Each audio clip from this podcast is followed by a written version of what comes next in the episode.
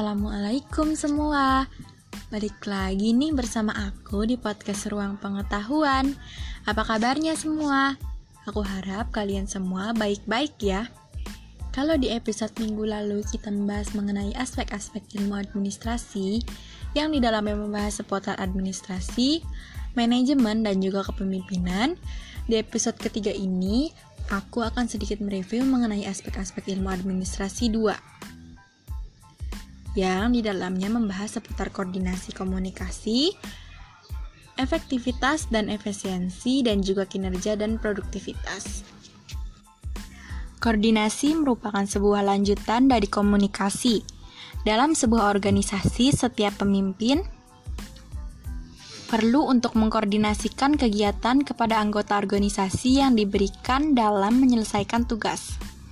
Dengan adanya penyampaian informasi yang jelas, pengomunikasian yang tepat, dan pembagian pekerjaan kepada para bawahan oleh manajer, maka setiap individu bawahan akan mengerjakan pekerjaannya sesuai dengan wewenang yang diterima. Sedangkan pengertian komunikasi ialah suatu proses penyampaian pesan atau informasi dari seseorang kepada orang lain, baik secara verbal maupun nonverbal. Penyampaian pesan dapat dilakukan dengan menggunakan simbol, tanda, atau tingkah laku Komunikasi sendiri merupakan sebuah proses untuk mencapai tujuan. Nah, untuk mencapai tujuan tersebut, maka dilakukan proses komunikasi, kemudian dilanjutkan dengan melakukan koordinasi. Dalam koordinasi pasti ada komunikasi, namun dalam komunikasi belum tentu ada koordinasi. Jadi, ketika kita melaksanakan suatu kegiatan, perlu adanya koordinasi. Tidak berjalan suatu kegiatan jika tidak dilakukannya komunikasi dengan dilanjutkan koordinasi. Lalu, bagaimana jika salah satu saja yang dilakukan? Jawabannya adalah, jika salah satu tidak dilakukan, maka akan terjadi miskomunikasi. Kemudian, pembahasan selanjutnya mengenai efektivitas dan efisiensi. Efektivitas merupakan sebuah tujuan, yaitu dengan melakukan kegiatan dengan benar dan tujuan yang direncanakan akan tercapai. Sedangkan efisiensi merupakan penggunaan sumber daya dalam suatu proses mewujudkan suatu tujuan yang akan dicapai. Efisiensi merupakan suatu ketepatan dan kesesuaian. Bagaimana proses kesesuaian yang dilakukan sumber daya yang terkait dengan tenaga, waktu, biaya, dan lainnya.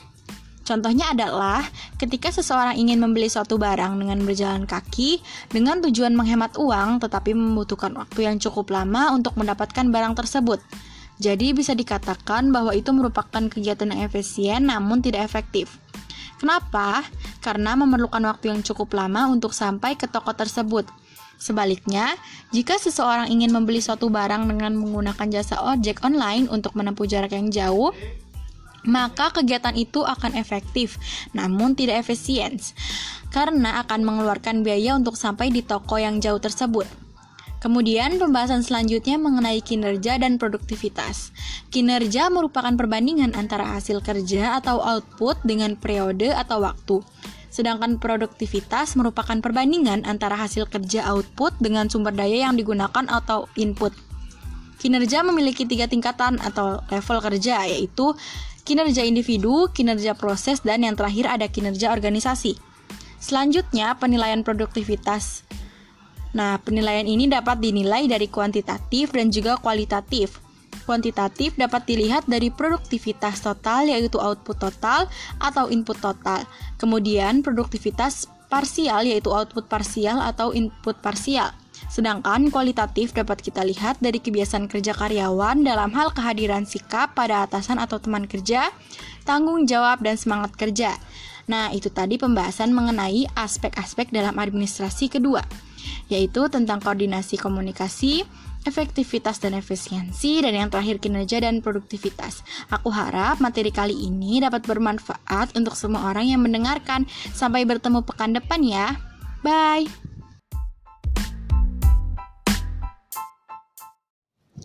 Assalamualaikum semua Balik lagi nih bersama aku di podcast Ruang Pengetahuan Apa kabarnya semua? Aku harap kalian semua baik-baik ya Kalau di episode minggu lalu Kita membahas mengenai aspek-aspek ilmu administrasi di bagian kedua Di episode ketiga ini aku akan sedikit mereview mengenai strategi pembuatan makalah.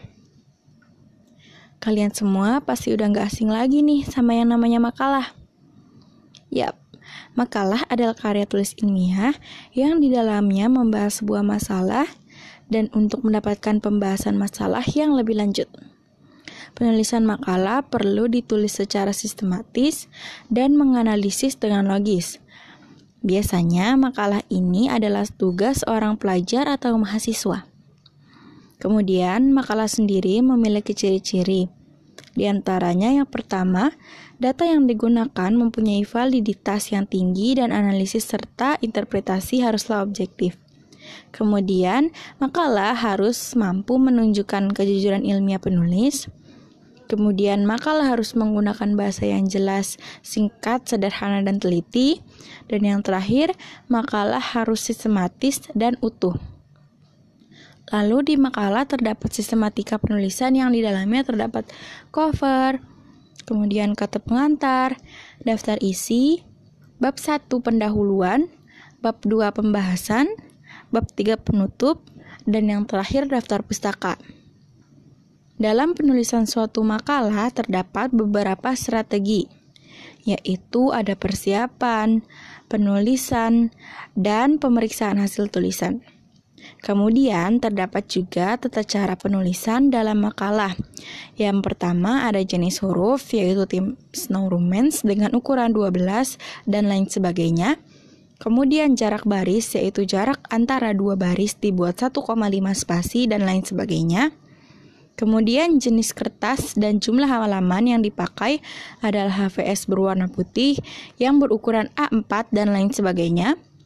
Kemudian batas tepi yaitu tepi atas 4 cm, bawah 3 cm, kiri 4 cm, dan kanan 3 cm. Kemudian judul menggunakan bold dan menggunakan huruf kapitals, lalu subjudul dengan bold dan semua kata dimulai dengan huruf kapital, Kemudian anak subjudul yaitu hanya huruf pertama saja yang berupa huruf kapital. Kemudian ada sub anak subjudul, lalu rincian ke bawah, kemudian letak simetris, kemudian untuk penomoran halaman yaitu bagian halaman cover, kata pengantar, daftar isi, diberi nomor halaman dengan angka Romawi kecil di tengah bawah dan lain sebagainya.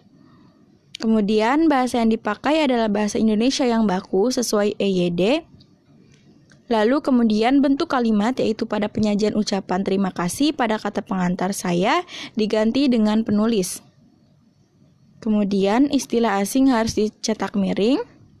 Lalu kesalahan yang sering terjadi yang meliputi kata penghubung, kata depan, awalan, dan tanda baca. Kemudian penulisan nama penulis yang diacu pada uraian hanya disebutkan nama akhirnya saja. Lalu penulisan nama penulis lebih dari satu suku kata yaitu nama akhir diikuti dengan koma dan sebagainya. Kemudian ada penulisan nama dengan garis penghubung yaitu keduanya dianggap sebagai satu kesatuan. Selanjutnya penulisan nama yang diikuti dengan singkatan. Kemudian derajat kesejarahan yaitu tidak dicantumkan.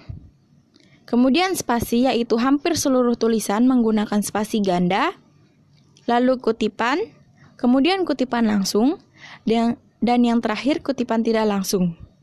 Nah, itu tadi strategi pembuatan makalah. Aku harap materi kali ini dapat bermanfaat untuk semua orang yang mendengarkan. Sampai bertemu pekan depan ya. Assalamualaikum. Bye.